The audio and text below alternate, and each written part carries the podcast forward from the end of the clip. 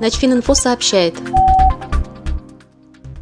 Министр обороны Сергей Шойгу проинспектировал ход обустройства 150-й мотострелковой дивизии Южного военного округа в Ростовской области, формирование которой полностью завершится в 2017 году. В состав дивизии вошли мотострелковые, танковые, артиллерийские, зенитные ракетные полки, а также подразделения связи, разведки и материально-технического обеспечения.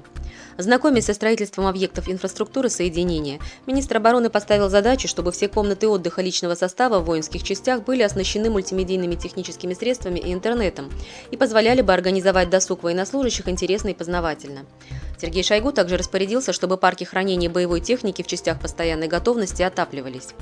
В свою очередь, заместитель министра обороны Тимур Иванов доложил главе военного ведомства, что первый из пяти военных городков для личного состава соединения был построен в максимально сжатые сроки за счет применения новых строительных технологий и материалов.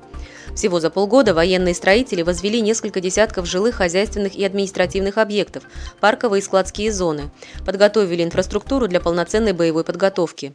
Все жилые и хозяйственные помещения позволяют организовать службу и быт с соблюдением всех требований уставов. Они комфортабельны и эргономичны. Начфининфо – информационный портал для военнослужащих.